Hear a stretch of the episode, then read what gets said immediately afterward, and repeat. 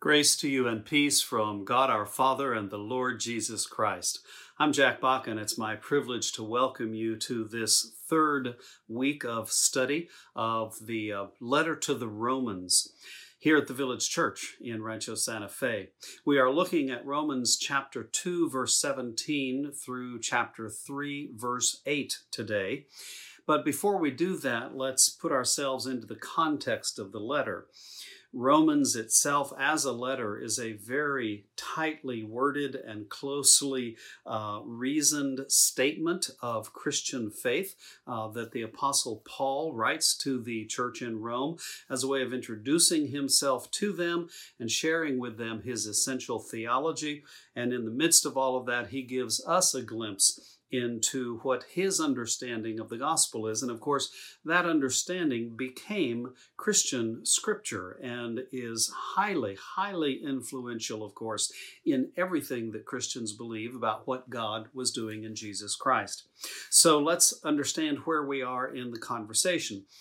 Last week, we looked at the fact that Paul understands that his job is to spread the gospel, to share the good news of Jesus Christ with everyone, with anyone whom he can possibly get to listen to him.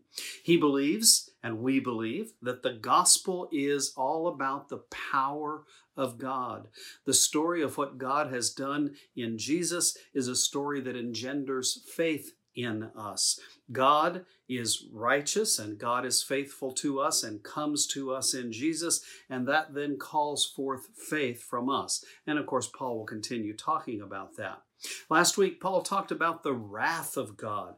The, that term is an important term to understand. The wrath of God, Paul understands, is, is not about God being angry with us so much as it's about God being angry with sin and angry with anything that would take us away from Him. Paul also talks about fallen humanity. Essentially, that's what a lot of the early part of Romans is about about the fact that all human beings sin. We have fallen short of the created order that is in us.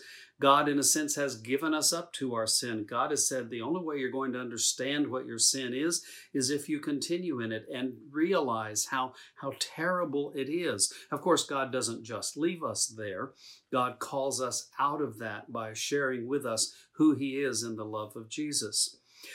Paul is taking great uh, amount of time to show to us how the whole world, all people, have gone away from God. And today, he's going to talk more about what that means specifically in terms of the Jews' relationship to God in some ways, we have this vision of Paul maybe preaching a sermon or thinking about the people he's going to speak with, and and and there are a group of Gentiles there who begin to say, "Well, we didn't really know that much about God, and of course we've gone astray." But then Paul sort of pictures the Jews sitting there saying, "Well, we already know about God. We've had the law. We follow God clearly." Paul, you're not talking to us. Well, that's not actually what's going on. So let's read now uh, chapter 2, verses 17 to 29. Let's get that in our heads, and then we'll talk about it a few moments. But if you call yourself a Jew and rely on the law and boast of your relation to God and know His will and determine what is best because you are instructed in the law, and if you are sure that you are a guide to the blind, a light to those who are in darkness, a corrector of the foolish, a teacher of children, having in the law the embodiment of knowledge and truth, you then that teach others, will you not teach yourself? While you preach against stealing, do you steal? You that forbid adultery, do you commit adultery? You that abhor idols, do you rob temples? You that boast in the law, do you dishonor God by breaking the law? For as it is written, the name of God is blasphemed among the Gentiles because of you. Circumcision indeed is of value if you obey the law, but if you break the law, your circumcision has become uncircumcision.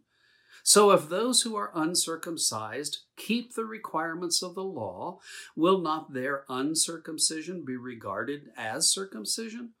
Then those who are physically uncircumcised but keep the law will condemn you that have the written code and circumcision but break the law. For a person is not a Jew who is one outwardly, nor is true circumcision something external and physical. Rather, a person is a Jew who is one inwardly, and real circumcision is a matter of the heart. It is spiritual and not literal. Such a person receives praise not from others, but from God.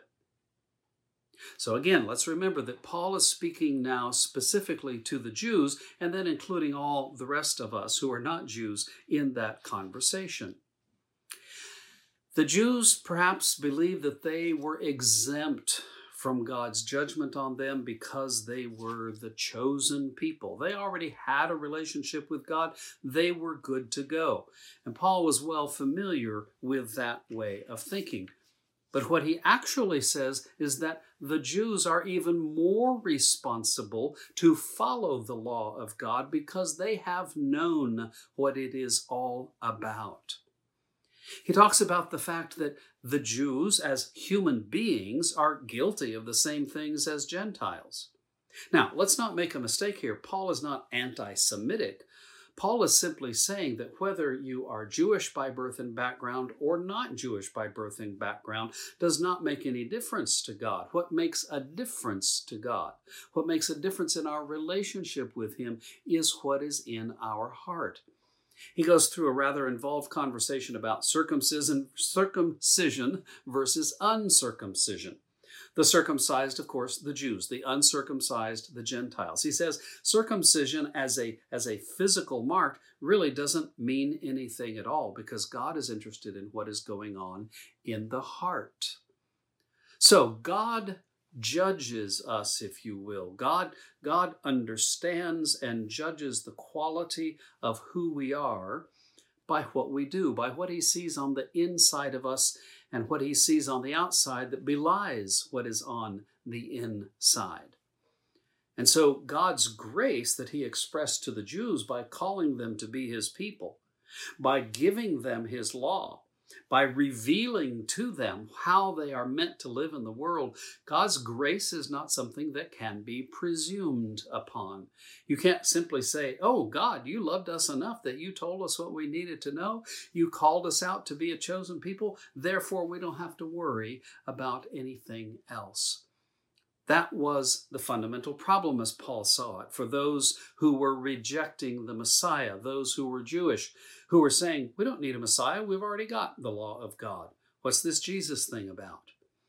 And so Paul is building an argument here that will eventually come to a conclusion in one of our further studies about the fact that all people sin, all people fall short of being who we are meant to be, of acting like we are meant to act, of living life in the way that God means for life to be lived. Now, Paul is talking to Gentiles and Paul is talking to Jews, but you and I might have to ask the question what about Christians? Well, Paul is writing in a time before people were actually even called Christians. They were simply called the followers of Jesus or the followers of the way. Have we not met some Christians in our lives, though, who take the same attitude as the Jews were in Paul's day by saying that I have accepted Jesus, I'm saved, I don't have to worry about anything else. It doesn't really make a difference how I act because I've already been saved by God's grace.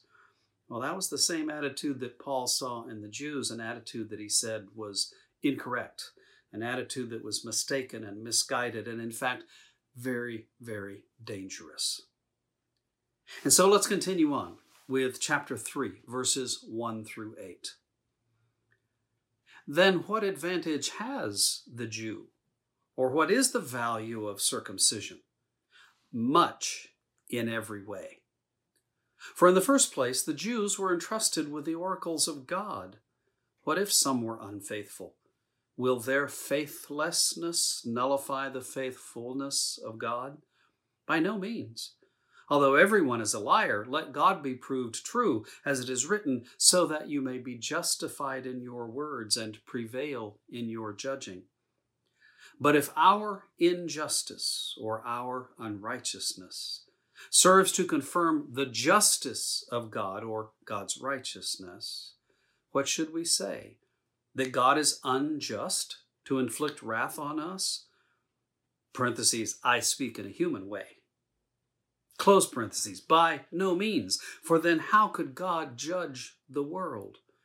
But if through my falsehood God's truthfulness abounds to his glory, why am I still being condemned as a sinner? And why not say, as some people slander us by saying that we say, let us do evil so that good may come? Their condemnation is deserved. Okay, what's happening here? Well, Paul moves on to another question, maybe a question that will be asked of him. Paul has just proven to us, in a sense, in earlier conversation, earlier studies, that the Gentiles are sinners. They, they don't know what God's law is except for what they can see in creation, or maybe some little inkling they've got somewhere. He also has proven to us then that Jews also are sinners. They do not follow the law of God either. But then the question arises well, what good is it to be a Jew? Why did God even bother to call the, the Jews out as a special people, a chosen people in the first place? What's the significance? What's the meaning of being called as a Jew? And Paul points out several things. He says, well, the Jews should be happy because they already know God. They should already understand what the Messiah is all about. They should already understand who Jesus is. God has communicated with the Jews. They owe their existence to God. He has saved them.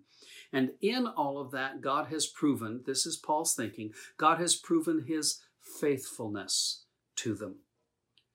God has proven his faithfulness to all humanity by coming first to the Jews and then from out of the Jews bringing a Messiah, a Savior, who then shares the gospel message of God's love with everyone. What Paul really wants to focus on here is the faithfulness of God. God created the whole creation, He created us, and He loves us. He is faithful to us no matter how many times we go away from Him, no matter how badly we mess up our lives and the world that He gave us, still God loves us. God loved us so much, he, he created a whole human family from out of the Jews as an expression of who God is. And then, because they weren't getting it right and people weren't understanding what God was all about, God came to be with us in Jesus to make it, in a sense, even more clear, more plain before us what God is all about. And that is all an expression of God's justice or God's righteousness. In a way, those two words are very similar. God is righteous in fulfilling his promise. And then God calls us to be righteous as we are faithful to what Jesus has said and done. And as we trust Jesus' word and, and live that word out in our lives. Paul was thinking about a, a problem perhaps in the background of all of this. You see, some people could say, well, Paul, isn't it a good thing that we have sinned and that we still are sinners because that gives God a chance to prove how wonderful and loving He is in forgiving us? Well, no, Paul would never go that far as to say that our sin, something that's evil, is actually a good thing. No, God doesn't need us to sin more. We sin enough on our own. And that should be plain to us, that should be clear to us in the way that the world does not work. So Paul is is creating uh, an arg- I call it an argument. It, it, it's it's creating a, an understanding of the nature of all of humanity, Gentile and Jew. In Paul's day, that's how you divided people. There were only two kinds either those who were Jewish or those who were not. That's who the Gentiles were. Everyone is in the same status and same situation with God. Were the Jews a little better off? Well, in a sense, they were because they already knew what, what God was talking about. They already knew what God wanted for them. But even that was not all that special because he said, look, the Jews aren't living by God's law any more than the Gentiles are. And in fact, there are some Gentiles who actually are living by God's law, even they don't, even though they don't know it's God's law. And so God, uh, Paul is forcing us to look inside, to look at what's going on inside each one of us, and to judge that by by how we live our lives. And of course, no one lives their life perfectly. No one lives their life perfectly. And so we all need to rely on God's righteousness. We all need to trust that God is loving us and loving us still, and then to trust God that, that He's right when He says this is the way to live. Those are arguments that Paul will engage later on in, in the book of Romans.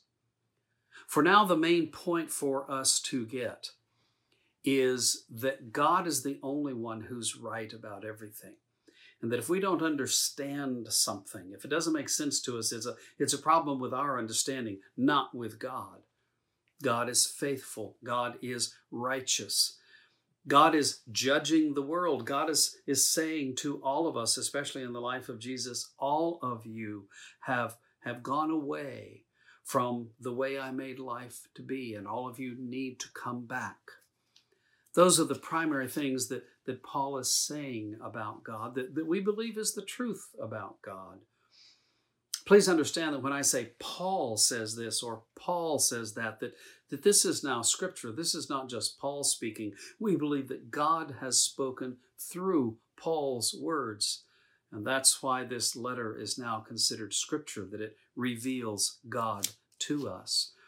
It reveals that God wants to look at our hearts. God does look. In fact, God is the only one who can see into our hearts. God sees what's there, and, and, and God wants us to see what's there as well. God wants us to admit what's there and what's not there. And then we need to look to God and say, God, thank you for giving us Jesus. So let me leave you with one question. There are more questions that are going to be listed in the notes that will be available for this study. And that is to focus on what we as Christians think about God. Do we sometimes get very lackadaisical? Do we sometimes get very complacent about God's love for us? Do we sometimes simply say, Well, I am who I am, but God loves me anyway, so let's just leave it there? That was the fundamental problem that Paul was getting at in the Jews as well as the Gentiles. Do we sometimes say, I don't really know what God wants me to do, but it's okay, He'll forgive me anyway? No, none of that is acceptable. None of that leads us to the place where we can, in humility and in hope, look to God to say, God, we know you have shown us the way of life, and we know that you can lead us in that way of life, and we want to follow it even more, even more. So let me offer you a word of hope and a word of encouragement. A word that says, let's take God seriously and let's continue on to learn His way in the world as we continue in the study of Romans. It's been good to be with you. Look forward to seeing you next week. God bless.